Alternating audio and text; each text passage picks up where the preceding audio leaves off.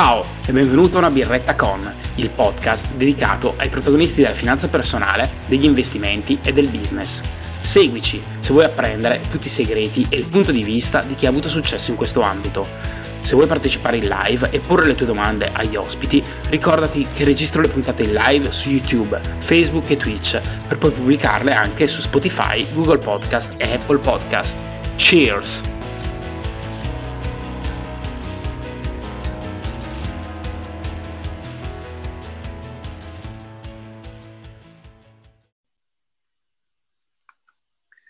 Ciao a tutti, buonasera a tutti, siamo live, benvenuti a una birretta con. Benvenuto giù. Ciao, ciao a tutti. Ciao a tutti, oggi è un vero piacere avere come ospite Giuseppe Giuppi Funicello. Giuseppe vabbè, è un amico innanzitutto, ma è anche un creator, è uno sviluppatore freelance, si definisce un nomade, un nomade digitale, è un nomade digitale a tutti gli effetti, ci parlerà tanto di libertà oggi, probabilmente nella puntata ricorrerà questa, questa parola che è un vero mantra, un vero valore per, per Giuppi, e, ma parleremo anche di finanza personale applicata al suo stato di vita, al suo essere freelance, essere sempre alla ricerca di, eh, di nuovi stimoli e nuove cose. Come stai Giuppi?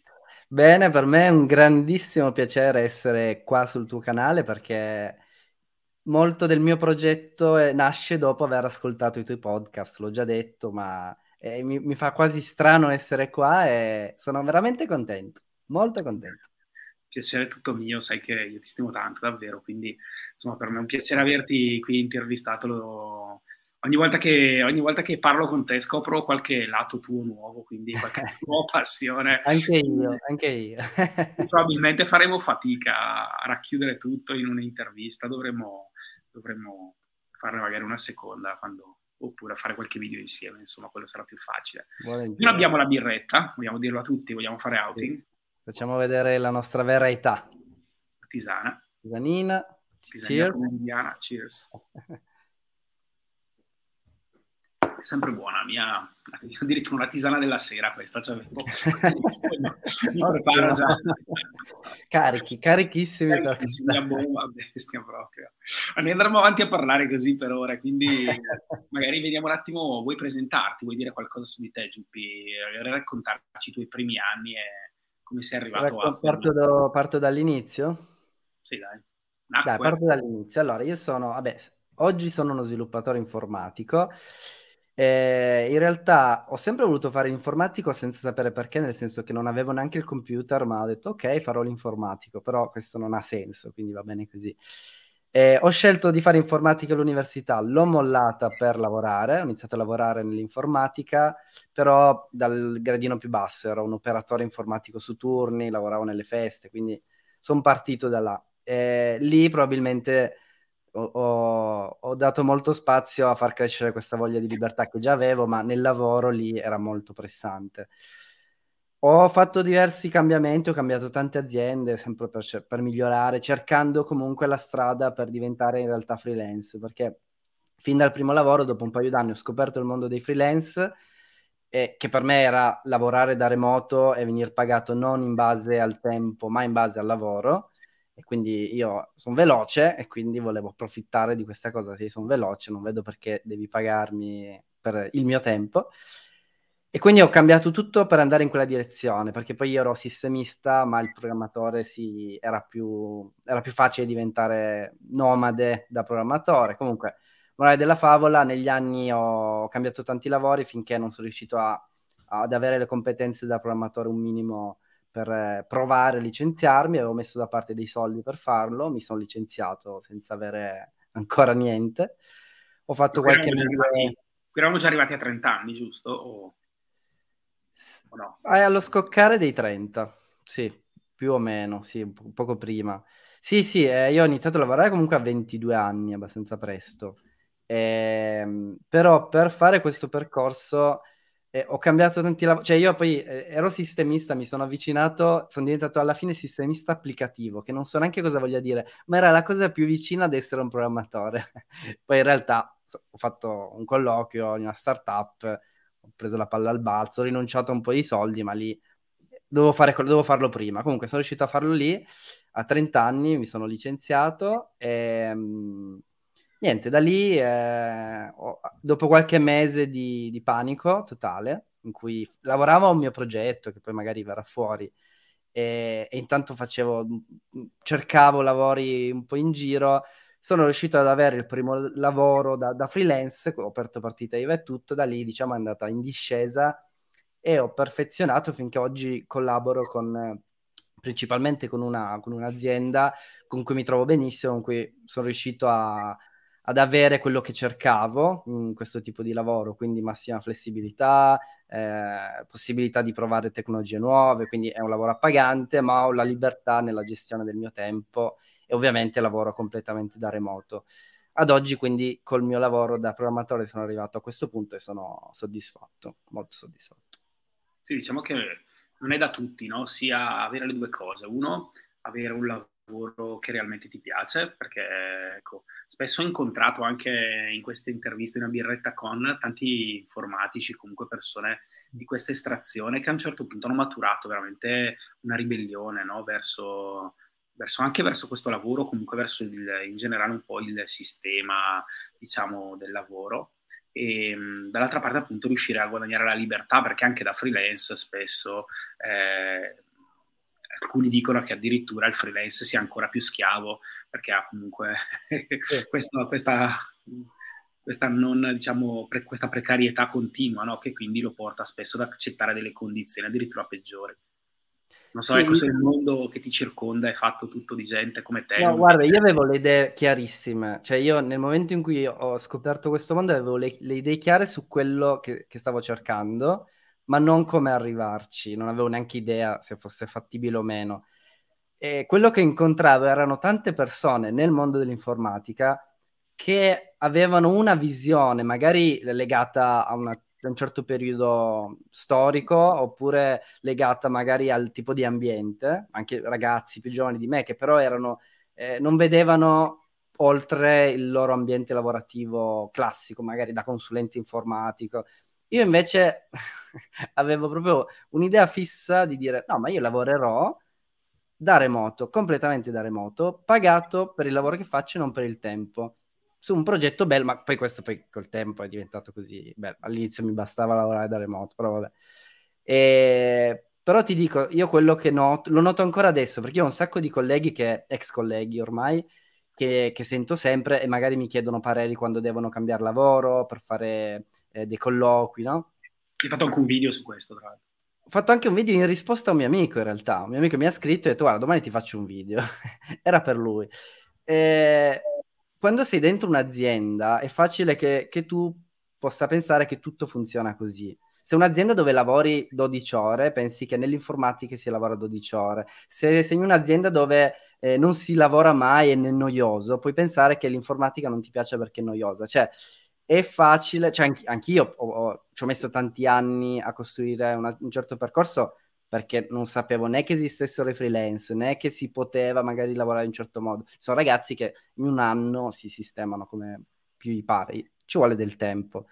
Però io credo sia difficile avere una visione d'insieme, perché alla fine l'informatica deve piacere, però se piace è una cosa divertente. Programmare a me diverte molto, non è una questione di, eh, vabbè, lo faccio, è un lavoro comodo, è un lavoro che mi appassiona, ma è ovvio che se io dovessi programmare 100 ore al giorno e farlo su, con ling- sempre con lo stesso linguaggio, su un pezzettino di un'applicazione perché sono in una grande azienda, mi annoierei tantissimo, sarebbe frustrante, un sacco di cose.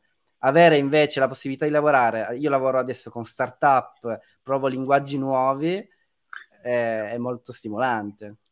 Sì, è una maratona. La melazza, si dice, ma siete qua ancora da ieri sera, super maratona. Ma non si molla più, esatto. non si molla niente, ragazzi, qua dobbiamo, dobbiamo crescere, quindi chiacchieriamo, chiacchieriamo. Ti piace anche tanto questo lavoro, per questo siamo, siamo ancora qua. Eh sì, no, è molto, molto appassionante. Tu sei ragioniera, diciamo, di estrazione, poi ecco, hai, fatto, hai completato l'università un po', diciamo, quasi come sfida personale successivamente, sì. no? Sì, tipo, sì. Tipo eh... sì, siamo, ormai facciamo le live. Sì, ho fatto, tipo ho fatto ragioneria e in realtà mi piace... Eh, vabbè, questo forse si legherà a un discorso più sulla gestione finanziaria. La partita doppia mi piaceva un sacco, ero abbastanza bravo di economia. E quando poi un giorno ho preso in mano le mie finanze perché mm, miei soldi sparivano e dovevo accumulare soldi per licenziarmi, e I miei fogli Excel eh, sono diventati delle grandi partite doppie, ovunque. Io faccio partite doppie in cui mi perdo io stesso, perché poi non è che sia una cima. Però la ragioneria mi è servita tanto in quello. Poi l'università ehm, l'ho fatta in un periodo particolare della mia vita, anche questioni familiari. Comunque eh, non avevo la testa, non ero abbastanza pronto per, per quel ritmo. E, ehm, e in più ho iniziato a lavorare, lì ok, ho finito. Quando ero in mezzo a questo percorso, dovevo licenziarmi, dovevo imparare il più possibile di programmazione, ho detto perché no? Mi reiscrivo all'università, a informatica, da zero. Eh, avevo fatto prima ingegneria informatica, quindi farne un'altra da zero potevo farlo, diciamo. E mi sono iscritto. Il problema è che nel frattempo mi sono licenziato e ho iniziato a lavorare. Quindi a un certo punto non mi serviva più a nulla questa, questa... però ormai poi l'ho finita, quindi è stato bello, però i miei studi non sono un esempio per, per nessuno, credo. Però è andata così. Va bene.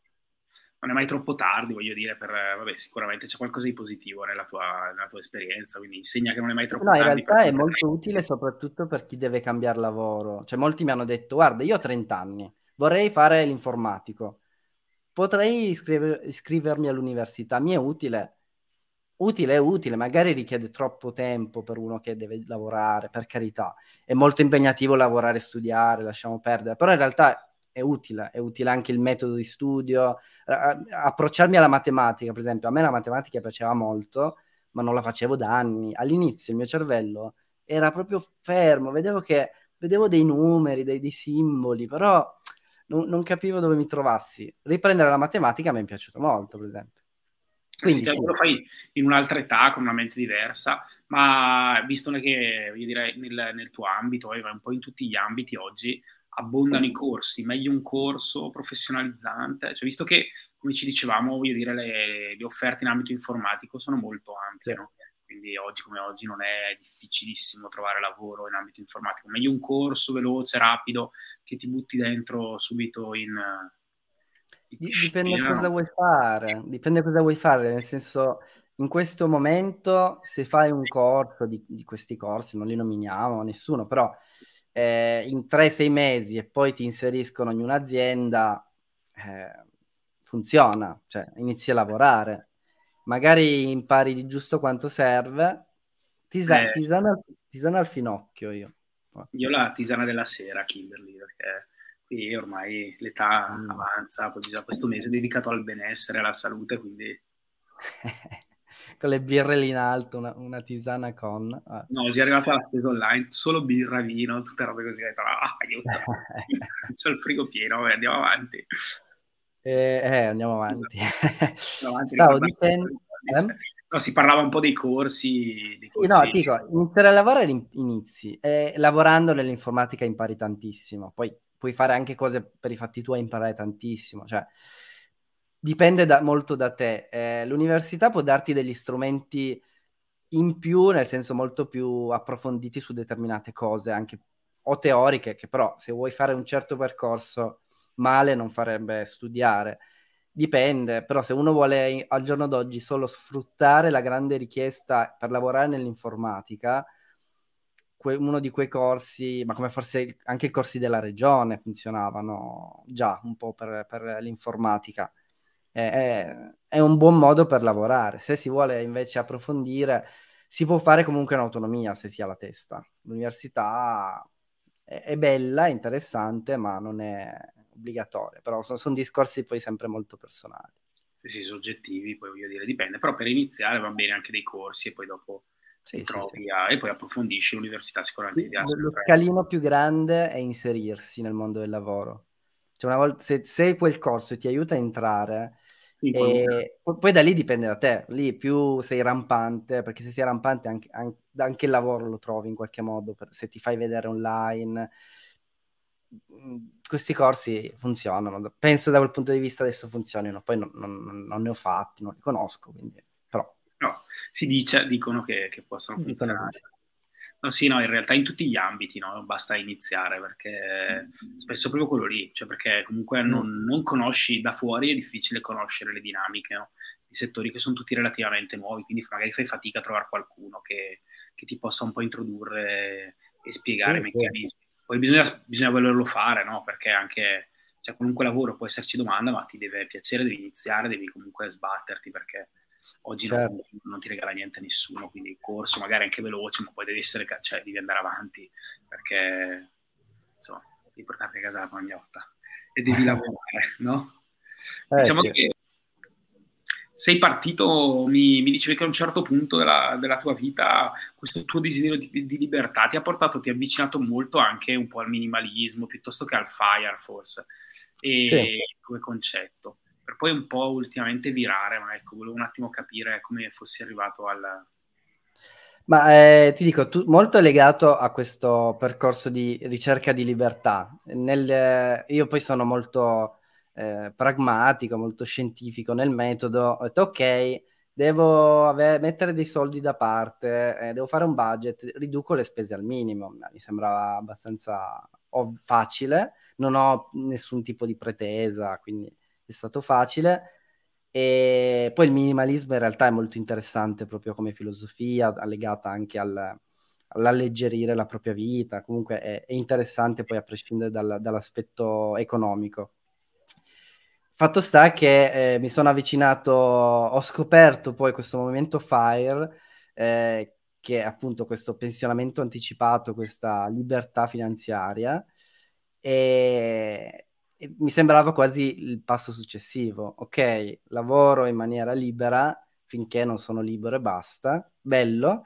E in realtà una, una, cosa simpatica è che non sapevo nulla di investimenti, ma nulla, avevo idea di cosa fosse un'azione, ma non sapevo nulla ho visto questa cosa del fire, questa regola del 4%, ho detto, ah, ho, detto, ho iniziato a farmi mille calcoli da buon ragioniere con un 3%, detto, mi, mi, tengo un filo più basso, con le mie spese ho detto si può fare, cioè è una questione di tempo ma si può fare. Dovevo capire come faccio ad avere questo 3%. Allora vado da un mio amico che sapevo investiva, per me era, boh, lui investe, non sono altro. Ho detto, mi fai un fondo tranquillo della tua banca, no? questi fondi. Per me il fondo era la cosa più tranquilla. Eh, quanto ti rende? Ti rende almeno il 3%. Mi fa, oh, adesso mi ha fatto l'11%. Ho detto, boh, eh, ci metto quattro volte di meno. Ho vinto, ho vinto tutto.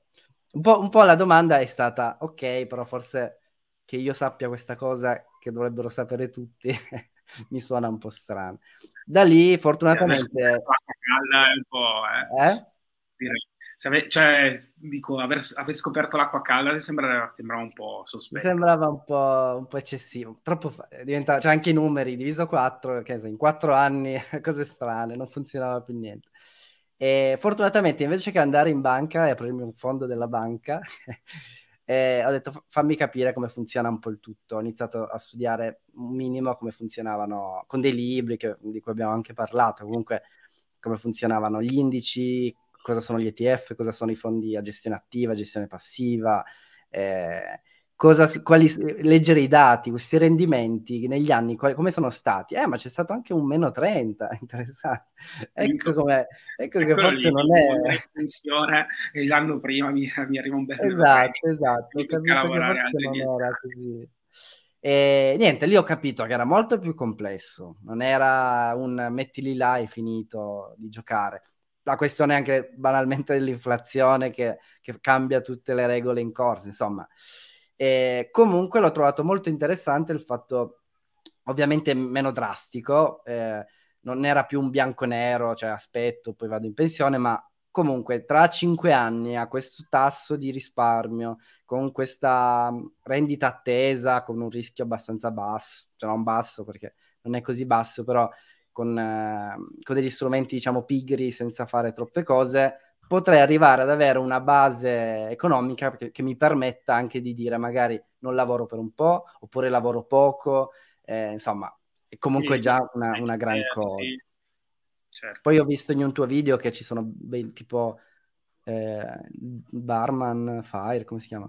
Ah sì, ci sono diversi tipi di... Ci sono dei nomi bellissimi. Sì, sì, ci sono tutta una serie di, ah. di sfaccettature, c'è il Fat Fire, che è dedicato a quelli strani, c'è il, sì, sì. il Barista Fire, Barista Fire okay. il Coast Fire, ci sono tutta una serie di sfumature del Fire. Devo dire che nel fare il video, anche io, vabbè, ovviamente eh, frequentando questo mondo conoscevo il mondo del Fire, ma nel fare il video ho scoperto come si sia evoluto, quindi oggi è, è veramente cambiato tanto. Però ecco sì, resta che cominciare a pensare ai soldi in quel modo ti pone in una uno stato mentale, probabilmente ti avvicina al minimalismo, ti pone proprio anche mentalmente, comunque sì, a livello di, pensiero in un'ottica differente, no? Però poi nascono, poi la vita va avanti, magari ti nasce un figlio, magari... Eh, sì, allora, le cose si complicano. Beh, nasce un figlio, ho un bambino piccolo, però in realtà questo non mi ha fatto cambiare idea, nel senso che ha ridimensionato il tutto perché poi cambiano le tue priorità, no? Cioè, i miei soldi non, non sono più io sull'isola col, compu- col cocktail, ma il bambino che fa esperienze, non lo so, comunque cambiano anche le cifre, ovviamente, vanno riviste verso l'alto. In realtà poi eh, tutto questo richiedeva appunto una vita un pochettino più, appunto, parsimoniosa, molto minimale. Adesso però probabilmente ci sarà un grosso scossone nel senso che inizieremo ad essere come famiglia molto più nomadi digitali, nel senso non è lavorare da remoto e basta e ogni tanto sparire, andare in giro, ma provare a fare più mesi eh, in giro, andare in posti. È, una, è, stata una decisione grossa, ma in realtà è anche abbastanza facile, nel senso che... Da quando questo, scusami? Che... Da, settembre, da settembre, settembre. Da settembre. Da settembre avremo, inizieremo eh, con alcuni periodi più o meno da, da, ancora da decidere.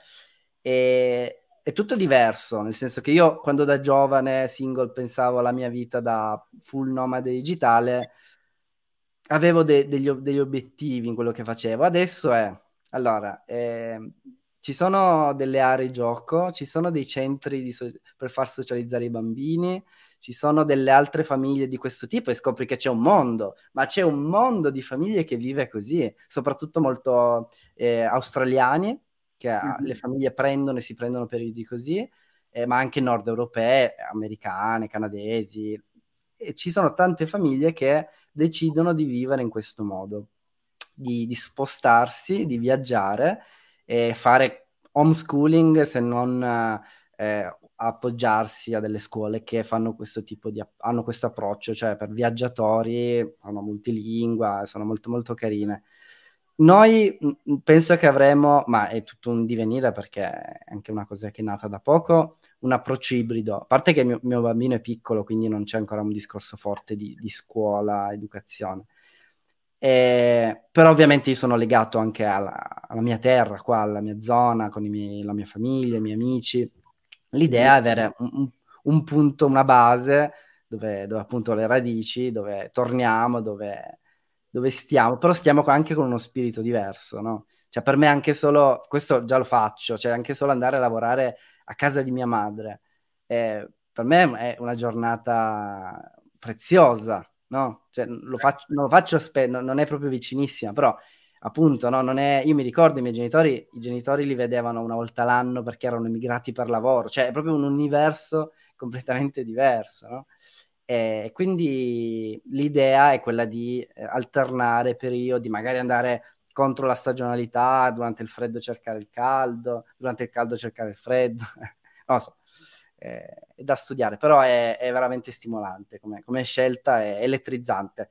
Dal punto di vista economico distrugge qualunque sogno di, ma non dico fire, non dico slim fire, dico proprio diventa tutto più ridimensionato. Ok, viviamo, usiamo i soldi per fare queste cose. Eh, va bene, va bene anche quello.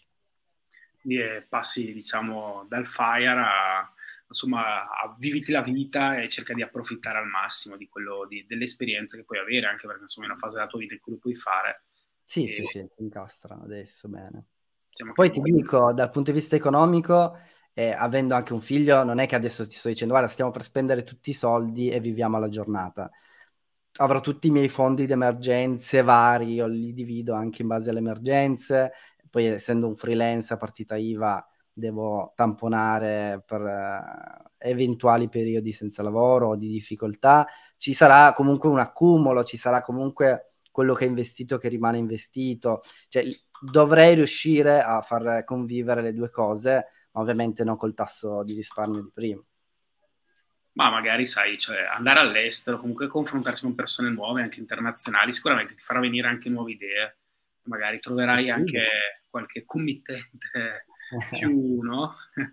Internazionale che ti vorrà riempire di soldi per, per, vivere intorno al mondo.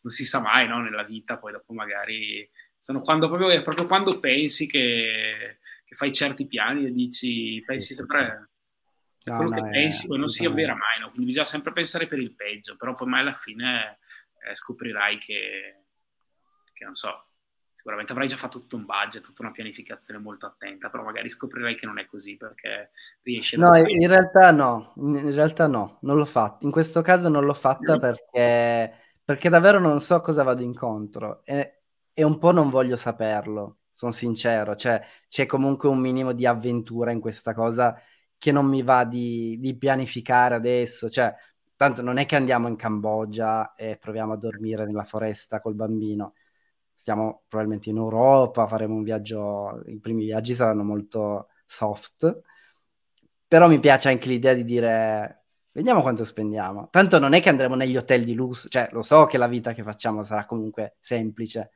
Eh, sì, certo. Eh, vedremo, vedremo. Vedremo, molto interessante, molto interessante vedere come tornerai, insomma, e quando tornerai, come ogni volta tornerai a casa, eh, di, diciamo, di un pochino diverso. Ma è anche bello farlo in periodo di pandemie e guerre, cioè proprio non sai mai cosa ti capita, no? Ah. ecco, diciamo che no. oh, c'è anche l'amico Luigi. Buonasera Luigi. Grande Luigi, eh, il tuo amico di Napoli, bei ricordi, eh, bella giornata. Bella giornata, ma, ma devi venirci a trovare a Milano, vediamo quando viene. Ma senti, ma ci sono altri due aspetti che volevo un po' affrontare con te, puoi scegliere l'ordine, l'imprenditoria oh. e la creatività, nel senso che la creatività sì. vedo lì dietro di te una, una, chitarra, so che suoni molto bene, so che, uh. so che, ti piace comunque... Mi piace, quello sì. La musica, perché questo vabbè, traspare nei tuoi video ovviamente, ne abbiamo parlato di questi musicali, ma... Eh, e, e, poi vabbè, eh, l'imprenditoria perché è un passaggio che, che, spesso è legato un po' a quello di, cioè un passaggio legato al freelancing che, cui può, su cui può sfociare il freelancing. Parliamo della creatività, dai, poi dopo... Parliamo della creatività. Con, da ragioniere informatico, uno, sono due cose che magari non... Ma guarda, Ni, nel senso, in realtà io quello che ho notato nella mia esperienza tra colleghi del mondo dell'informatica tra la musica e l'informatica trovo spesso un nesso così di, di passione, non obbligatorio, però eh, mi sembra che comunque ci sono degli aspetti matematici dietro. Questa è la mia idea che mi sono fatto, perché la musica è molto anche matematica e geometria, suonare ovviamente soprattutto, e la programmazione eh, in qualche modo è molto logica. Quindi secondo me c'è un nesso, però a prescindere da questo e ho sempre avuto una grossa spinta, appunto, ho sempre suonato fin da piccolo, suonato eh, tra mille virgolette, però mi diverto a suonare, ho un sacco di passioni, cioè di, di, di gruppi e, e, generi che mi piacciono.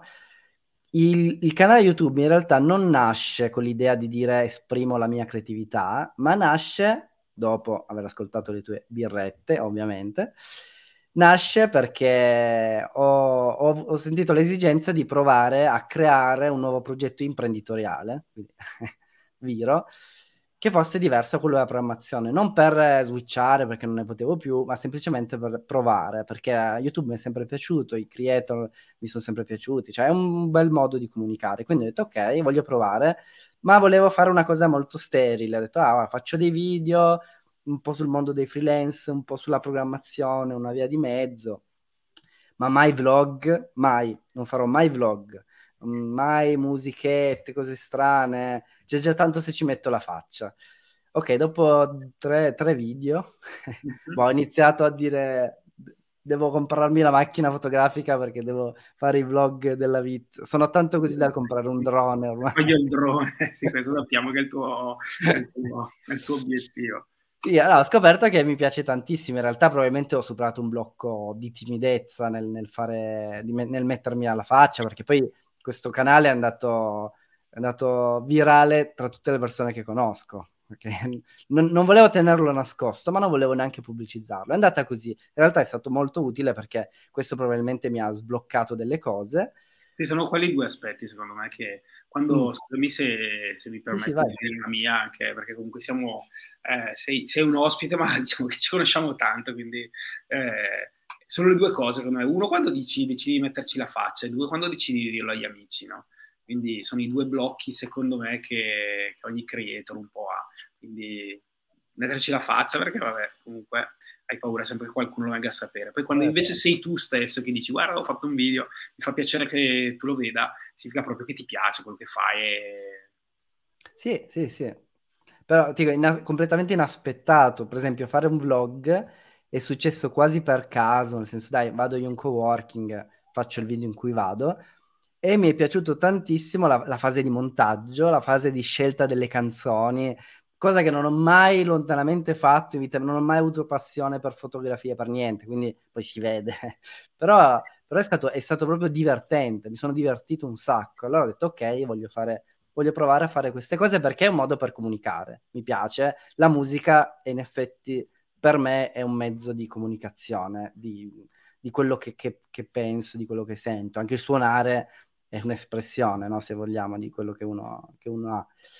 E quindi alla fine per me la creatività è venuta fuori per caso su, su questo canale, adesso è, è al centro. Infatti, eh, probabilmente c'era già in quello che facevi, ecco, comunque non, non ti vedo, non, cioè ti vedo lì un po', è un po' artista, no? Beh, Suono, io solo ho la chitarra, il pianoforte, basta, non, non dipingo. Ah, non, un mezzo no. violino, una roba così, no? Anche qualche altro strumento. Quello è, mo- è molto, molto ornamentale. Quello. Ah, ok, ok. No, mo- cioè, nel senso, è un violino, me l'ha regalato, e detto, ah, imparerò il violino. Non ho imparato il violino. okay. il, resto, il resto sì. No, però sì, comunque è veramente, veramente bello anche, anche Luigi dici verissimo, ci ho messo oltre un anno per scrivere la prima cosa pertinente nelle storie di Instagram. Sì, sì, sì no, e purtroppo, la, cioè, purtroppo per fortuna scoprire la scoperta di avere, di avere, questa creatività che può piacere anche agli altri, insomma, ma soprattutto fa, fa, piace molto a se stessi, no? a te stesso, perché comunque ti aiuta ad esprimerti realmente, ti aiuta a crescere, insomma è una, è una cosa che consiglio a tutti, almeno io, anche tu immagino. Sì, sì. Bene. Poi vedi anche le cose con occhio diverso, cioè il fatto di eh, andare in un posto non è tanto devo fare eh, il vlog, devo riprendere, è proprio del, devo trovare dei particolari, devo capire l'essenza del posto. Poi io ne sto parlando come fossi Spielberg, sempre poi contestualizzato su quello che sono i miei video, quindi il livello poi è quello. Però per me è, è, è proprio un modo diverso di vedere le cose che non ho mai sperimentato. Comunque gli anni eh, non sono 16, quindi per me è anche strano, no? Sai quando poi è ovvio che in realtà entri in un mood mentale in cui capisci che potrai sempre cambiare, dipende molto da te, non c'hai veri limiti davanti, tutto poi lo rapporti, però è, è bello anche solo dire troviamoci, che noi ci troviamo a Milano e devo raccontare quella giornata e te la fa anche in qualche modo vivere di più. Almeno questo per me è una cosa molto bella. Sì. Più intensa, poi vabbè, come dice, forse cito Simone che cita qualcun altro, forse Malloro, non lo so. Un video lo fai tre volte, no? Lo fai quando, quando mm. lo riprendi, quando lo, lo, scrivi e quando lo registri, no? E alla fine il prodotto finale, addirittura ne, quando tu vai a vedere il video che hai realizzato, scopri delle cose che, che magari quando hai, quando hai registrato l'immagine, di cui quando magari ti sono sfuggite perché non avevi neanche notato, no? Quindi a volte il finale è diverso da quello che ti eri immaginato. E immagini, quindi vivi delle storie completamente diverse, vero? Tanto vero. Sì, sì, sì. No, ma infatti io poi mi sono accorto che io ho sempre amato film e serie tv in cui si tirava fuori una storia, no? Cioè, non era solo... Adesso, eh, l'esempio mi viene sempre con Scraps, che è una delle mie serie preferite, un po' ormai datata, incredibile.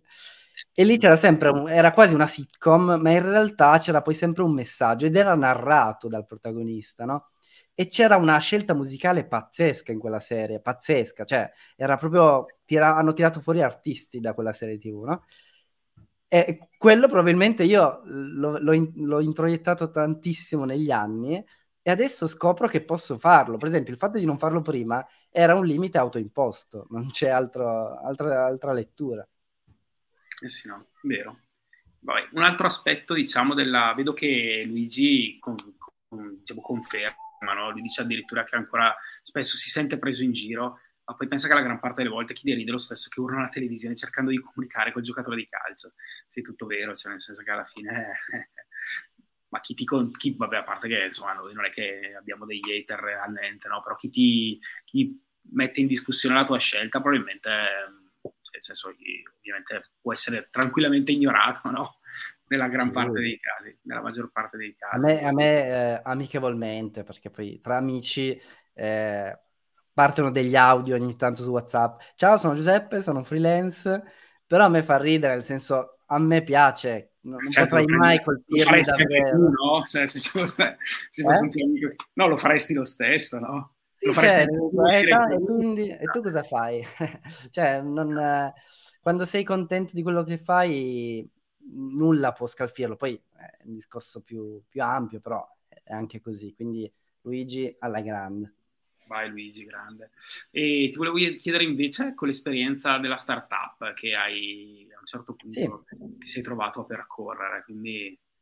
Sì, allora la startup nasce... Presentazione, cioè, siamo ancora alla presentazione di chi è Giuffi, scusateci, eh, dopo arriva la parte Sono... personale. Ah, siamo ancora alla presentazione? Eh beh sì, no. le tue esperienze alla startup è ancora... Ok, allora velo- la startup veloci, se no... No, che è la parte inter- comunque una parte interessante. Almeno allora, allora piano. la startup è legata al mio passaggio a... E, e subito prima del licenziamento ero comunque in uno stato d'ansia nel voler avere più cose possibili, tra cui c'era l'idea anche di dire faccio un progetto mio, ovviamente, no? Eh, startup, eh, mondo digitale, ci stava. Con degli amici... Ti interrompo, immagino che a, un, a, uno sviluppatore informatico ci siano mille persone, adesso mille, insomma, tutti quelli che ti conoscono verranno lì e ti diranno oh, ho un'idea. Ho l'idea del secolo. L'idea, no, del, no, secolo. l'idea del secolo, sì. È, in- è, incredibile, soprattutto se tu poi fai una startup, no? Quindi dici, guarda, avevo un'idea e la sto provando a fare. E non vuoi fare la mia che è cento volte meglio? No, è, è pazzesco, è pazzesco. Diciamo, Però adesso in realtà... Dicevo, avevo un amico che, che, era andato a studiare un anno in Cina no? e mi aveva detto, mm. oh, tutti quelli che, che avevo incontrato mi aveva detto, oh, io voglio finanziare l'import dalla Cina di qualcosa. eh, era dieci anni fa, no? Cioè mi diceva, oh, io va. Cioè, non è una questione di soldi spesso. Sì, no, no, beh... O di saper programmare in questo ambito, andiamo, andiamo. È, comunque è una cosa che attira tantissimo perché sì, c'è questo mito, no? Ho un'idea, la trasformo in realtà, faccio Facebook e divento super milionario, eh, semplificando. Nella pratica io ho avuto con degli amici un'idea, tra virgolette, nel senso che era il periodo di, di tanto eh, movimento sulla blockchain, cioè ormai le criptovalute già andavano, però... Ah, no, era... Eh, 2000 e... 18, mi sembra. Okay. Non vorrei sbagliare l'anno. Però nascevano tanti progetti blockchain, cioè c'erano già, nel senso non era proprio l'inizio. Allora io che avevo intravisto qualcosa, nel senso che avevo messo mano, così giusto per vedere come funzionava, con degli amici, vedendo anche dei progetti simili per ovviamente grandi aziende, grandi cose, volevamo creare un progetto per ins- dare la possibilità ai piccoli produttori agricoli di utilizzare la blockchain per eh, rendere trasparente la loro filiera, filiera corta, ma il loro processo produttivo più che filiera. E, ehm, era un po' dire andiamo con, un, con una cosa che sta nascendo a prendere una nicchia diversa, piccola, con un intento, quello di dare un valore ai piccoli produttori. Questa era stata un po' l'idea. Nel licenziarmi ho avuto il tempo per quei mesi in cui non, non ancora non avevo niente, insieme a un altro ragazzo che ha fatto il mio stesso percorso più o meno, di lavorarci molto. E quindi abbiamo la- lavorato tantissimo alla parte tecnica e, ehm, e quindi abbiamo sviluppato poi tutto il prodotto, eccetera.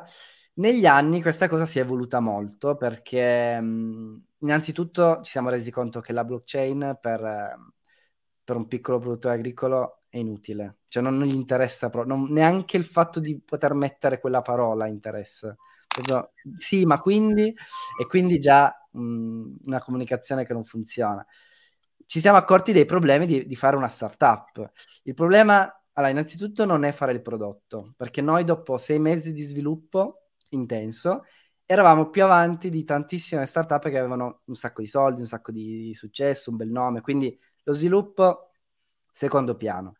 Non è una questione di avere l'idea più geniale, perché le idee geniali ce le abbiamo tutti i giorni, quindi non è neanche l'idea, è una questione di eh, strutturarsi per eh, capi- capire meglio a cosa possono essere interessati gli investitori o comunque cosa rendere appetibile per il mercato in modo da accedere a dei capitali. Io credo, poi la mia è un'esperienza, poi non sono la persona più giusta forse per parlare di questo aspetto, però è, è, molto importante capire che non basta avere l'idea e non basta neanche avere l'amico programmatore che te la realizza. Bisogna sviluppare delle competenze imprenditoriali, poi specifiche, perché eh, ci sono degli investitori che si muovono per startup, non è che sono lì con la bancarella, cioè devi entrare in contatto con gli enti giusti, devi entrare nei, nei mondi giusti. E, ehm, e, in più è molto difficile, è molto lunga, cioè non è che una startup la fai poi la vendi, sei profittevole, fine. Ci sono mille casi diversi, eh, non voglio neanche semplificare ma devi avere tempo, devi avere molto tempo, avere pazienza, avere mille altre cose parallele, tant'è che noi ad oggi, adesso sono quattro anni, quindi credo, non vorrei sbagliare, stiamo ancora andando avanti, abbiamo avuto dei feedback sempre migliori, modificando mm-hmm. il prodotto, siamo arrivati comunque ad avere anche delle collaborazioni reali adesso con grandi associazioni del mondo, diciamo, dell'agroalimentare, però non abbiamo ancora quel passo necessario per accedere, per esempio, a, a investimenti, capitali che potrebbero darci un'accelerata maggiore. È una questione di, poi di tempo. Io, vedi, faccio tante cose, quindi non ho que- quella presenza lì. E, e ti dico, ancora oggi, nonostante questo, ogni, non dico ogni giorno per carità, però molto spesso arrivano amici da me, ma anche sconosciuti, adesso che, che sono su, su, su, YouTube, sconosciuti mi dicono guarda, abbiamo questa idea bellissima, perché non ce la fai tu? Poi magari hanno quelle competenze per, o quel ganci, eh, adesso poi anche banalmente avere dei ganci serve molto in questo caso, per far funzionare la cosa, però è, è molto complesso. Eh, è una cosa che viene banalizzata. Faccio la startup, faccio l'idea, faccio l'app. Ma per esempio, la, la, quello che tutti vogliono fare, faccio un'app che fa questo. Io non dico che c'è già, non voglio dire che c'è già, perché magari la fai meglio. Non voglio neanche dire che c'è già, ma dico, ma la gente come la scopre la tua app? Secondo te tu metti un'app nell'app store, secondo, cosa succede? Che sei così in vetrina? Che la gente inizia a scaricarla? Che le... non, è, non funziona non è così semplice. È come eh. quando, quando, dici faccio il canale YouTube e poi dopo capito, bravo, un milione di, di, iscritti, no? cioè, lo sappiamo bene che quanta fatica ci vuole, quanto ci servono oggi come oggi, servono veramente tante doti differenti, no? quindi cioè, ottima che ne so la, la cosa della blockchain eh, legata a un progetto nuovo, ma in un'ottica di marketing magari più che in un'ottica reale di valore in un progetto, no? Magari riesci ad accedere a certi capitali, che ne so, il green, piuttosto che, cioè ci sono alcune mode che ogni tanto la finanza decide di promuovere. esatto, no, ma è, è, la finanza che però decide vuole... di promuoverle. Eh. Cioè, però diciamo che l'unione tra prodotto e marketing è sempre stata fondamentale, no? Quindi comunque finanza, marketing, cioè in, una, in, un'impre- in un'attività imprenditoriale non può bastare solo avere il prodotto, forse tanti anni fa sì, sì, eh, dico, il mondo digitale ha velocizzato tantissimo la creazione da zero di prodotti completamente nuovi, cioè che fanno una cosa che magari prima non esisteva neanche. Il problema è devi comunicarlo, devi arrivare alle persone, devi accedere ai capitali per rendere sostenibile il primo impianto pubblicitario. Grande Grazie. Mr. Reset. Ciao Maurizio, Maurizio, saluto.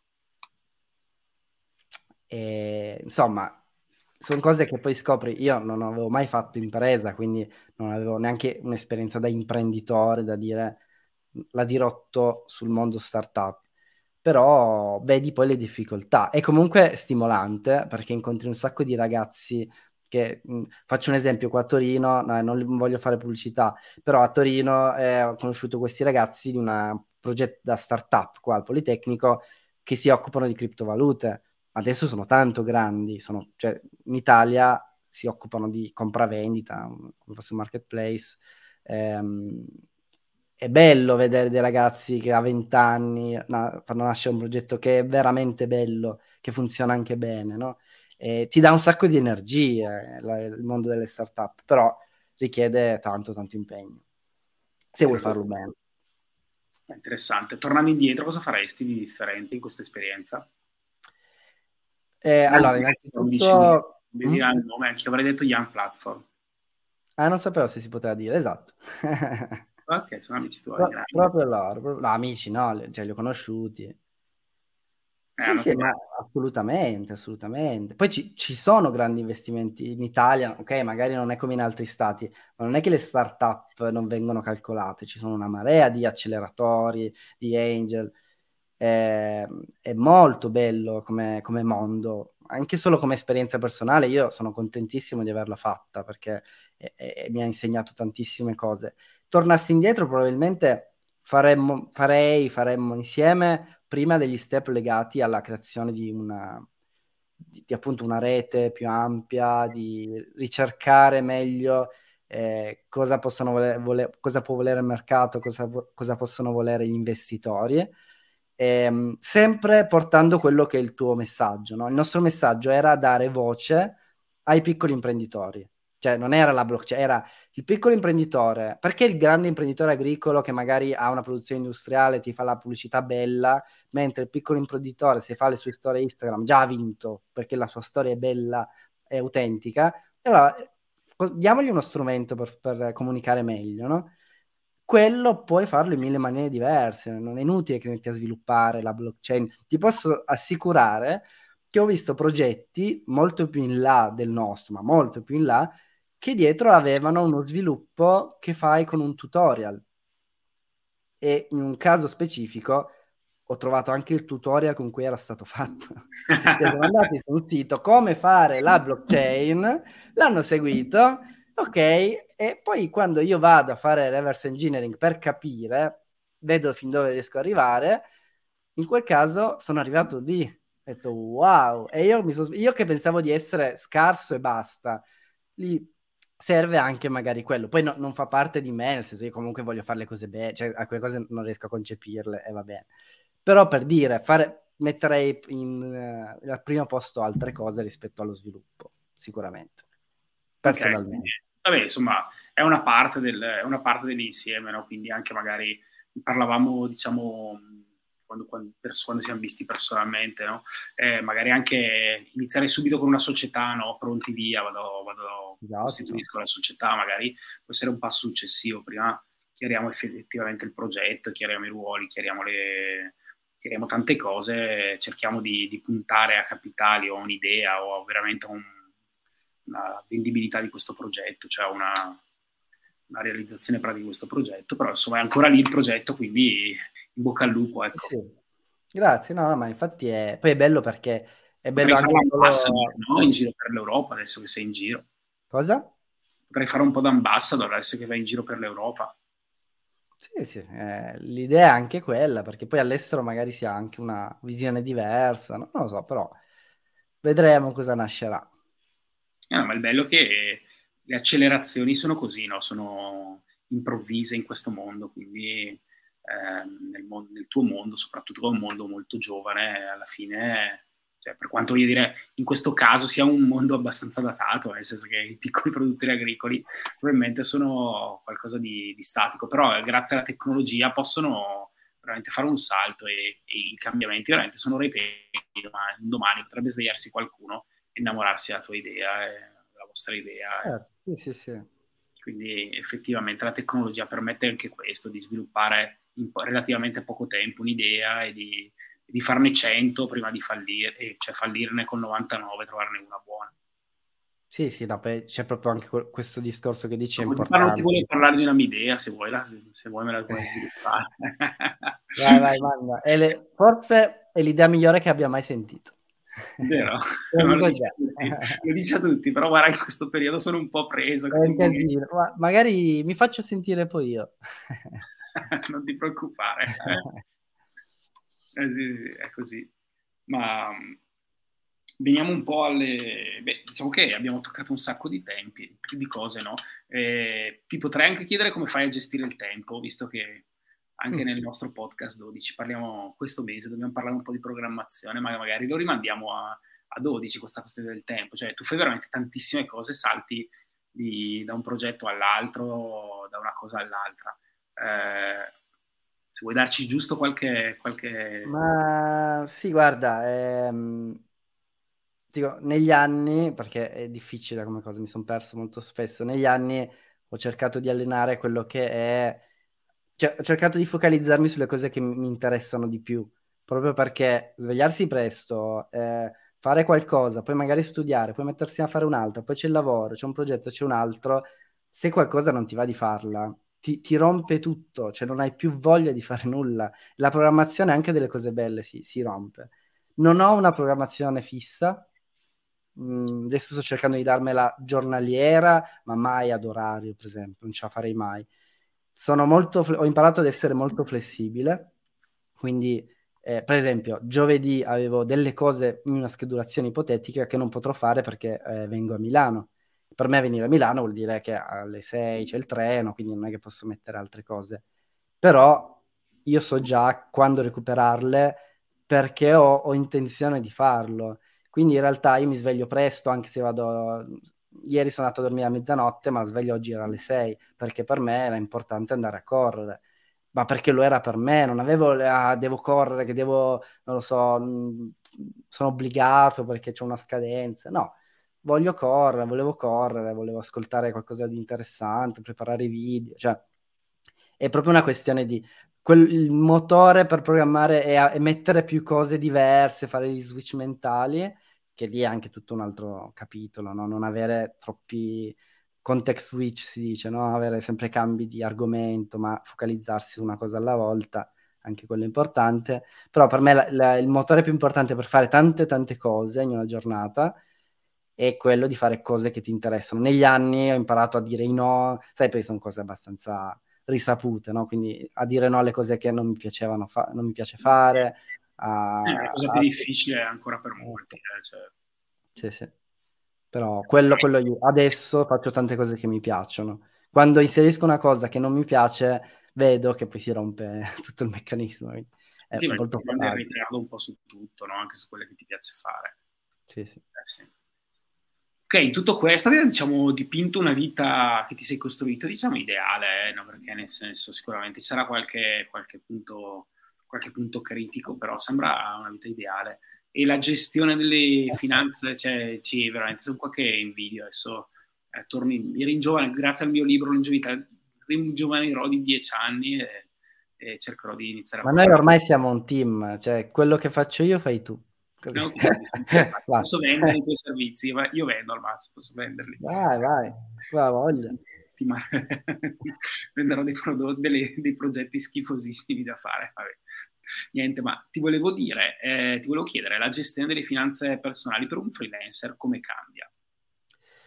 Ma allora, cambia nel senso che ovviamente eh, devi, sei padrone di quello che fai, cioè devi pagarti tu banalmente, ti paghi tu le tasse, i contributi, quindi quei soldi ce li hai tu. Che può essere molto. Ho sentito storie agghiaccianti anche con i soldi dell'IVA. Io ero molto spaventato all'inizio, però ti devo dire che avendo una preparazione prima, mh, appunto, ho, fortunatamente mi sono messo in sesto col budget e tutto per potermi licenziare.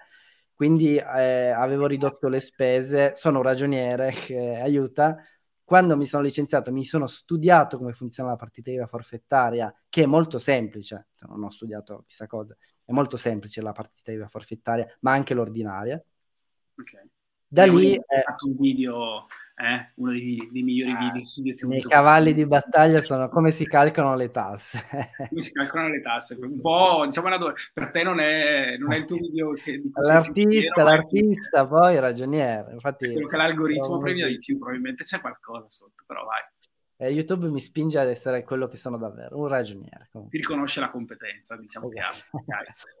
E, no, niente, comunque mh, quello che, che, ho fatto, siccome appunto eh, dividevo le spese, cioè divido tuttora le spese in tanti fondi, cioè faccio un esempio, la macchina che si può rompere è un fondo emergenze a sé stante. Il fondo emergenze, è, mh, vabbè, adesso il fondo che è nato l'anno scorso è per il riscaldamento, grazie a Dio me l'ho fatto perché è impressionante quanto pago di bollette, cioè nel senso, vabbè abito in mezzo al nulla, quindi un casino. Comunque, eh, per, per, la partita IVA, il fatto di avere eh, intanto il fondo che magari... Tieni dei, conti, tieni dei conti diversi o un conto che permette di aprire più conti all'interno? No, no, io faccio tutto tramite il mio magico foglio Excel, la mia partita da ah, okay. fantasia. Una ripartizione virtuale. Sì, sì, sì, no, è indifferente. Poi ho, eh, riguardo poi la partita IVA, quello che ho fatto è stato eh, è stato fare comunque un, vabbè, il fondo emergenze legato la, al, al, fatto che possa perdere lavori, possa avere problemi, che è forse più ampio di quello che, che può avere un dipendente, ovviamente.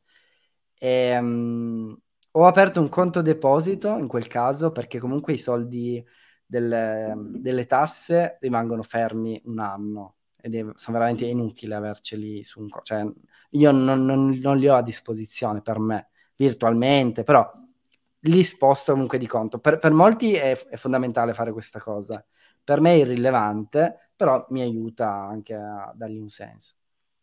Sì, finalmente qualcuno che fa accantonamenti è utilissimo. Io mi faccio le autorate, Maurizio. Cioè io devo comprare una cosa, o mi compro una cosa e poi dico ok, me la spalmo, quindi o rate o risconti. Quindi o li accantono e poi la compro, o la compro e poi la spalmo su più mesi. Ma perché mi diverte la partita da... Basilarmente mi diverte. Oh. Follia a parte, comunque una partita IVA deve gestire molto bene quello che sono le tasse. Col forfettario si ha poi una visione d'insieme eh, giusta, tu sai già quanto pagherai per ogni singola fattura, quindi è, è molto facile, ma devi farlo. E io ho aiutato altri freelance a farlo perché non è così scontato. Mm, è incredibile, per me è incredibile, cioè se io so che metà del, di quella fattura è in tasse, prendo metà soldi e li, li metto da qualche parte. Niente, eh, per molti è sì, ma co, sicuro? Ma poi non è che mi tornano, non lo so. Sì, va, non so se sia bello, però mi, mi piace ammortare le eh, ma anche su cifre piccole, raga, è, è, un po' una patologia. Un giorno ci farei vedere anche il tuo foglio. Ecco. No, perché è fatto male, mi perdo io, è fatto male. Però c'è la partita doppia, questo è fondamentale. C'è la partita doppia, ecco, questo è fondamentale. Sì, mi piace. Eh, comunque, importante la gestione delle, delle tasse, è importante la, la questione, vabbè, le, il primo anno è molto è più, è più, importante per una partita IVA perché appunto paga il doppio, ci sono due conti che si sovrappongono, vabbè quindi C'è sapere questo... Per, per, farti affiancare o no? No, no, lo faccio in autonomia, le, mi faccio affiancare, cioè non la faccio io la, la dichiarazione. Chiaro. Un, ho trovato un accordo con un CAF, però io quello che ho fatto quando ho aperto partita IVA, io ho scritto a tantissimi commercialisti per ogni dubbio che mi veniva, perché ovviamente non è che ho studiato, è facile, ed è una cosa facile. Io scrivevo a tutti, primo dubbio, due o tre, ho provato a scrivere, mi hanno iniziato a rispondere, ma è fondamentale sapere cosa succede gratis. No, una l'ho anche pagata, ma senza no. problemi. Poi mi ritorna su, su, su lungo termine, no? no, però affidarsi completamente a un professionista, che poi va benissimo, eh? però eh, nel mio caso la forfettaria è anche più semplice. Affidarsi completamente, secondo me, è sbagliato perché rischi poi di avere una gestione finanziaria scorretta. Sì, io, io sento delle persone che mi dicono, altri freelance che mi dicono e pensavo di aver guadagnato bene, poi è arrivata la dichiarazione, sono arrivate le tasse e, do- e mi sono bruciato tutto. Ma ti sei bruciato che? Quelli non sono soldi tuoi, già lo sapevi che dovevi pagare quelle tasse. Io non ho mai sorprese da questo punto di vista, ma al centesimo. Quando ho fatto la prima dichiarazione, che ero molto preoccupato perché poi le cifre sono importanti, ci sono i contributi, eccetera, era, era, uguale a quello che avevo previsto, ma perché poi eh, in quel caso è un calcolo semplice, ma li avevo messi via. Cioè, questa secondo me è la cosa più importante. Quando si diventa imprenditori di se stessi o quello che è, bisogna gestire con, con il giusto professionismo i, i, le proprie finanze. Se non sei in grado di farlo, assolutamente affidarsi a professionisti veri, non fare come me che faccio le, le cose a caso, però essere consapevoli di quello che succede, non aspettare la telefonata che ti dice quanto devi pagare sto mese. Incrociare le dita che non ti arrivi la cartella, ecco. Un'altra, sì, un'altra, però se fai le cose per bene. Un altro approccio che vedo no? in alcuni, diciamo, in che speriamo bene che non si accorgano. Come fanno a non accorgersi nel 2022 che tutto, è tutto tracciato? Eh, sì, io faccio fatture elettroniche. I commercialisti, ai, ai miei colleghi, hanno detto: Ma, ma tu sei proprietario, non farla. Ma perché non devo farla? A me è pure più comoda che sono informato. Certo che la faccio, che me frega. Ho anche meno tempo poi perché possano fare dei controlli su di me, che poi non c'è niente da controllare. Cioè, nel senso, eh, ci sono anche degli strumenti. No, no, comunque là, poi da quel punto di vista io sono molto così, molto rigido, nel senso che per me poi è giusto, quello che è giusto è giusto. Eh, se non mi stanno bene delle cose devo cambiare io e se voglio che cambino, piuttosto combatto, ma devo avere le competenze per farlo. Insomma, non mi piace lamentarmi troppo delle cose, questo forse si è capito. No, no, mi, no, no, ma assolutamente, poi ti conosco, ma mi fa piacere parlare con te di, ecco, di, di questi temi perché, perché vabbè, è fondamentale, sia che tu sia un libro professionista, che sia una persona fisica che comunque certo. eh, si approccia eh, al mondo finanziario, le tasse sono una componente importante, quindi la gestione fiscale eh, va presa in mano, anche quella in mano in prima persona, comunque va compresa perché fidarsi totalmente delle persone eh, beh, va bene, puoi anche trovare una persona sicuramente onesta dall'altra parte, ma magari sfuggono degli aspetti che poi ti si possono, possono giocarti contro, puoi magari perdere delle occasioni anche di ottimizzazione, per, perché ovviamente gli interessi non sono mai perfettamente allineati. No? E certo. quindi è importante veramente informarsi sempre, fare, fare tutto. Io mi ricordo quando lavoravo, quando ero ancora giovane, facevo pratica dal commercialista, prima ancora forse di finire l'università appena ah, finita, sì? arrivavano, arrivavano tipo quindi i... ragioniere anche tu?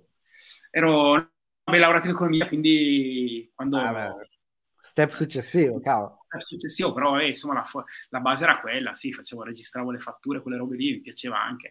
E però arrivavano questi commercianti locali e prendevano le fatture, me le tutte le rovesciavano sul tavolo, dicevano pensaci tu, no, però non era un approccio totalmente, è vero che tu, cioè loro pensavano al business, erano bravi nel loro business, tu eri bravo nella parte fiscale, però preferivo sempre quelli un pochino più attenti, no? che magari poi ti sapevano guidare nelle loro sapevano raccontarti certo. quei dettagli che poi ti guidavano nella, nella, tua attività. E questo un po' in tutti i lavori consulenziali così, quindi... Anche sugli investimenti, infatti. Eh sì, anche sugli investimenti, giusto magari farsi dare dei consigli ai professionisti, pagare delle consulenze, però ecco, prendere in mano i propri investimenti è sempre giusto. E tu cosa fai? Nella tua Gli parte? investimenti? Beh, Sono... Usa... Comunque, no? Come? Sembra di capire che tu sia uno prudente e misurato. Sì, poi in realtà ni, nel senso che per investimenti ho usato lo stesso approccio, eh, studio e preferisco autogestirmi e mm. perché appunto, eh, dico, il mio, il mio, quello che raccontavo prima è stata la mia prima informazione in fondo di una banca che ti dà il 12% e, e, e appunto eh, informandomi ho capito che è molto più complesso che però ci sono degli strumenti che possono semplificare questa cosa. Io quello che ho fatto nel momento in cui ho voluto investire una parte del mio capitale, che non è certo mh, quella del fondo emergenze, ma sono quelli che accantono, utilizzo degli ETF ad accantonamento molto semplice. Ho iniziato eh, il primissimo titolo che ho preso, che era stato quasi un, un, tentativo, però è stato carino perché era appena crollato il mercato col Covid, quindi detto, ah, guarda, dovevo investire, però po- poca roba, purtroppo. E, è stato il, il Vanguard All World. Ho detto, voglio prendere l'azionario, prendo... Cioè, per me semplificare vuol dire quello, dei titoli che rappresentano qualcosa. Poi ho, sono andato ancora sul più semplice con i Love Strategy, perché anche lì è proprio una rappresentazione molto semplice, un 60-40, 80-20, eh, per quello che, che, serve a me, per quello che ho, sono in grado di capire io, quello secondo me è il modo migliore che avevo per fare una cosa, tra virgolette, funzionante. Quello che ho fatto adesso per avere un, giusto un qualcosa in più è, è, è più o meno la strategy 60-40, forse un pochettino di più, ma con eh, degli ETF a parte, ma sono tre ETF, cioè eh, sempre degli all world, l'aggregate, cioè niente, niente di, di, complicato perché non, non, ho le competenze per andare oltre. Eh, eh, tutto questo è automatizzato, ecco, Fineco, Replay, eh, spettacolo. Io sì, non so che esistono i miei investimenti, fine. E Poi, ovviamente... cosa, è una delle cose fondamentali, secondo me, riuscire a dimenticarsi del, dei propri investimenti e vedere ogni tanto lì entri nel conto, vedi che, che, tutto procede secondo i tuoi piani, magari li puoi anche cambiare no? in corso, magari implementarli, aggiungere qualcosa, ma senza farsi pre... Cioè l'automazione, secondo me, eh, è veramente quello che ti permette di, di continui sì, perseguire sì. nelle tue scelte, perché meno devi ogni volta decidere, più è... Cioè se se riuscissi a svegliarmi automaticamente tutte le mattine e trovarmi proiettato in una pista per andare a correre. Sarebbe... Stavo pensando la stessa cosa con YouTube io. Se potessi automatizzare la creazione dei video, invece no. Beh, ma probabilmente ci saranno presto dei, no, dei robot, dei robot che, eh, sì, eh? più belli, più bravi di noi. Eh, Beh, nelle, nelle, nello sviluppo informatico ci sono, iniziano ad esserci sistemi di programmazione automatica che programmano delle cose che tu, tu gli dici di fare, quindi ci arriveremo. Beh, anche i meccanismi per riprodurre la voce artificialmente ormai sono abbastanza... Sì, sì, sì deepfake anche solo, sì, sì. Quindi diciamo che siamo già, anche come content creator, siamo già finiti, dai. Siamo spacciati. Spacciati, ci sarà la tecnologia che programmerai, programmerai qualcosa per... Eh? Eh, troveremo un senso. Noi cosa faremo? I... Uh faremo i nomadi digitali. O i eh, nomadi perché...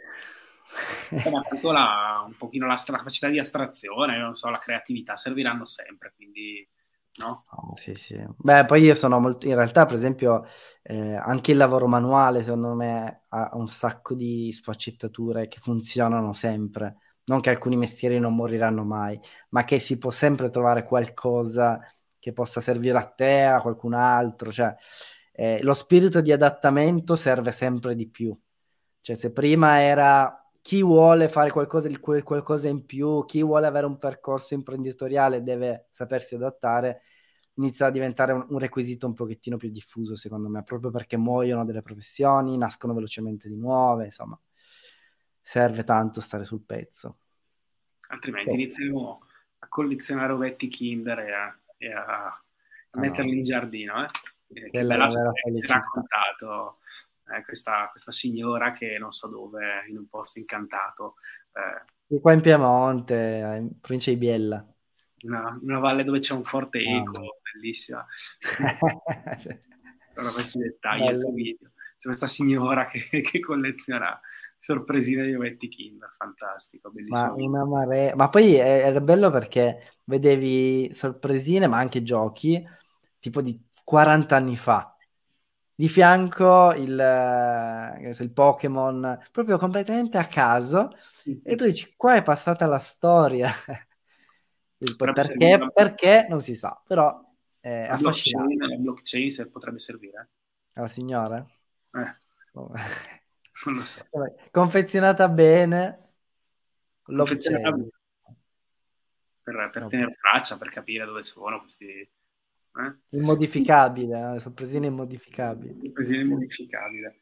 Ma che dire, che dire, ma mm, nel senso che si è, si è, fatta già una certa, avremmo ancora altri temi da, da affrontare insieme, mm, però magari li potremo, tanto noi ci vediamo regolarmente, una volta al mese, una birretta con, e una birretta oh, yes. con 12, nell'appuntamento di 12, poi c'è il canale di Giuppi dove anche tu insomma andrai avanti a raccontare la tua storia, poi sicuramente faremo qualcos'altro insieme, qualche video nuovo in cui magari racconteremo. Eh, io ho tutta una playlist per fare un video con te che abbiamo affinità eh, musicale. Mister Reset vuole sapere, mi sono perso l'inizio, Giuppi quanto pianifichi in avanti? Eh, per le, la questione economica? Hai un piano a 15 anni o roba simile? Allora, un piano... Oh, a parte andiamo, cioè, finiamo, finiamo col difficile. non pote... Avevamo chiuso con le sorpresine Kinder, era stato così bello. No, eh, Eh, ah, uno, cinque anni forse. Sì, uno, sì, cinque anni. anni. Sì, no, allora, eh, io ho, avuto, ho un piano, avevo un piano di investimenti che era a cinque anni, ehm, legato a, a, quello che poi ho, posso programmare, poi ovvio che potrebbero cambiare cose dal punto di vista lavorativo, però a cinque anni avevo, avevo una programmazione abbastanza fatta. Come, come dicevo all'inizio, eh, abbiamo preso una scelta molto grande di, come famiglia. Eh, ok, diciamo proprio in termini di diciamo, life eh, Allora, eh, faccio un sunto. Eh, l'idea era eh, nel giro di dieci anni arrivare a una, non dico un'indipendenza, una libertà finanziaria, perché poi sappiamo che non è propriamente fattibile per chi parte da zero così facilmente, però avere una base tan- talmente solida da potermi permettere di cambiare tanti lavori, ma anche brutalmente settore, fare queste esperienze con YouTube, qualunque cosa. YouTube nasce anche in quest'ottica, nella ricerca di qualcosa che mi piacesse fare, un po' a caso. Provo a fare YouTube perché magari mi piace farlo e comunque poi è bello essere indipendenti, ma eh, per far che? Questo poi era stato un po' la mia, la mia il mio cruccio, no? Quando se, se divento indipendente, cosa faccio? Quindi proviamo YouTube. Dopodiché abbiamo deciso in realtà come famiglia, un bambino piccolo, di eh, partire, da settembre partiremo, e faremo una famiglia più nomade e, e quindi finanziariamente crolla tut, tutto il castello di carte, tutto il mazzo va in cenere, diventa più un, un, un uh, viaggiare lavorativamente. Continuo a fare il programmatore, in questo momento mi piace molto perché dove lavoro posso imparare tante cose nuove, molto stimolante come, come startup e questa in cui lavoro, non la mia. E, e, in più con il canale YouTube adesso sto anche programmando e, e, programmo cose che non conosco, cioè sto studiando, quindi dal punto di vista professionale sto facendo quello e sto facendo anche il canale YouTube, nel senso che per me è un progetto, poi non so quanto e come diventerà la, dal punto di vista lavorativo, però mi piace, quindi come si dice, eh, essere pagati per fare quello che ci piace è un grande obiettivo. E mi aggancio alla domanda di, di Maurizio, eh, cioè nel senso tua, questo tuo nomadismo digitale, quanti anni andrà avanti? Allora, abbiamo pianificato tre anni, ah, banalmente, perché eh, non, non, di fila, sempre con un anno di rivieni da, da, da qua, dove comunque abbiamo la casa. E, ehm, e quindi è un nomadismo, come possiamo chiamarlo? nomadismo yo-yo, che vai via. Bello, bello. Beh, belli, abbiamo il termine nuovo. Però eh, tre anni banalmente perché il bambino tra tre anni dovrebbe iniziare la scuola, le elementari. La questione è che non sappiamo, nel, nei nostri proge- sogni c'è avere la possibilità di avere gli strumenti per continuare a farlo.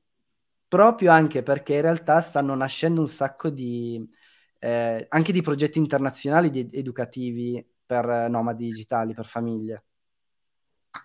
Cioè, Maurizio dice bene bene, poi approfondiamo, mi sembra interessante seguirti a distanza, sei il nostro sliding doors nel tempo, è molto vero, ci sarebbe piaciuto, sarebbe piaciuto a molti, me compreso. Sì, però io, io, ripeto, io quando ho fatto tutta questa scelta, tutte queste segmentari per lavorare da remoto, tutti mi guardavano come se fosse impossibile. Lo smart working ci ha insegnato, e questa è una cosa veramente positiva di questi anni, che molti lavori possono, non dico essere fatti sempre da remoto, perché alcune cose poi la presenza serve per, anche per un sacco di cose, ma che si possono anche solo avere dei periodi, eh, che ne so, un mese in cui io lavoro da remoto.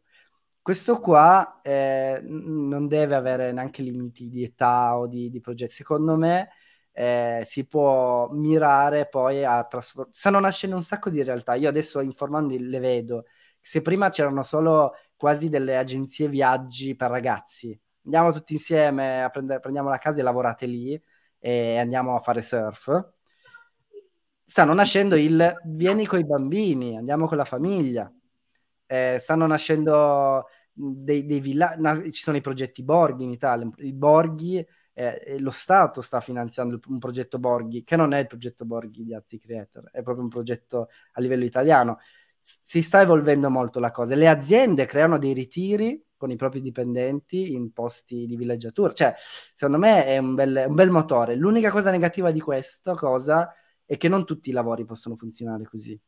E io, l'unica cosa che non mi piace è che si crea una spaccatura tra chi può farlo e chi non può farlo. Però questo è un altro argomento e, e la chiudo qua. Però così lancio... Certo, trovi anche da un certo punto di vista ti trovi ecco, a vivere in un mondo che può essere un po' di, cioè non è un mondo totalmente, cioè un mondo un po' omogeneo, un po' chiuso su se stesso, no? Quindi ti, ti trovi a, a, solo con persone uguali a te, quindi magari non riesci più a confrontarti certo. con altre persone, però sicuramente come esperienza di vita è, è tanto sì, bella. Infatti io sono anche poi per la varietà, per quello ti dico, non mi ci vedo ad andare sempre in giro a cercare la spiaggia col sole perché non mi interessa. È bello poter, poi anche in realtà poi per il discorso libertà a me interessa anche il fatto di poter decidere, questo per me è sempre fondamentale, poi magari non lo faccio, cioè, poi sto a casa, ah posso lavorare anche in un prato, eh, oggi ho lavorato a casa tranquilla, comodo e basta, va bene così, va benissimo così, però è personale anche quello, non c'è giusto o sbagliato come ogni cosa. Bellissimo, bellissimo Giuppi. Vediamo, ti seguiremo ovviamente in questo viaggio. Vai. Ci vuoi lasciare qualche cosa utile? Così puoi consigliarci qualcosa in qualunque ambito, sia sulla finanza personale, magari qualche, che, qualche libro che ti è stato utile, piuttosto che consigliare qualche tuo contenuto, piuttosto che quello che vuoi. Allora, in ambito finanziario, eh, non so se Ah, per quanto riguarda gli investimenti, a parte i mille sì. libri, a me ha aiutato tantissimo una, la community di un grande forum italiano. Tanto tu sai qual è, sono sicuro, si può sì, nominare. Sì. Vai, vai. Eh, Finanza Online è un forum che ho trovato molto competente. Sì, cioè, un eh? Bravo, partito tutto da lì, diciamo, ma non l'ho mai sentito, non me l'ha mai nominato nessuno, veramente, risorsa persone disponibili, persone preparate che rispondono anche mille volte sempre la stessa domanda: quale TF dovrei comprare? Eh, bello, bello perché lì c'è la competenza vera, non c'è. Lì, ho trovato, lì, mi, lì mi ha aiutato da. potevo incappare male. Quel forum penso sia d'aiuto per molti dal punto di vista di investimenti, ma non solo, si parla di, di un sacco di cose, assicurazioni, fondi pensioni. Sì, frequento abbastanza, è la verità. Tu sei uno dei guru. No, no, non lo frequento abbastanza, non lo frequento abbastanza. Wow, c'è anche Pasquale. Ciao Pasquale. Ciao. Ciao. Eh, per quanto riguarda la finanza è quello. Per quanto riguarda il mondo dei freelance in generale è, è più dura, è più dura perché nel senso io quello che dico solo è guardate bene gli annunci perché adesso c'è la possibilità di lavorare solo da remoto, cioè ci sono tanti annunci che nascono così adesso. Prima io mi ricordo, ci devo fare un video, quindi non voglio farmi l'autopubblicità, ma lo, lo scrivo dopo. E poi ci sono tanti siti che permettono di lavorare da remoto, quindi fare lavori veri, non, non cercare dei lavori mm, che siano così un po' secondario, perché molto spesso sento, ah, grazie a questo puoi lavorare da remoto, ma puoi fare anche un lavoro vero dove serve una competenza vera da remoto, no? non c'è bisogno che fai quella, quella, quella, cosa lì.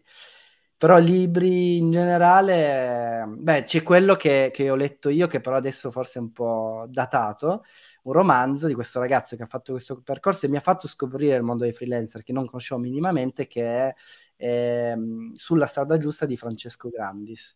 Un bel romanzo, la sua esperienza è molto personale, autoprodotto, però adesso l'hanno pubblicato. Eh, invece un consiglio che mi... Eh? Ha scritto un nuovo romanzo che, che non ho comprato, sì, ma... No, io non, non, l'ho più seguito, ho visto che ha scritto... molto bravo, quello lì è stato veramente un bel libro quando è uscito. Però mi ero preparato due consigli di lettura puri, senza, senza, tema.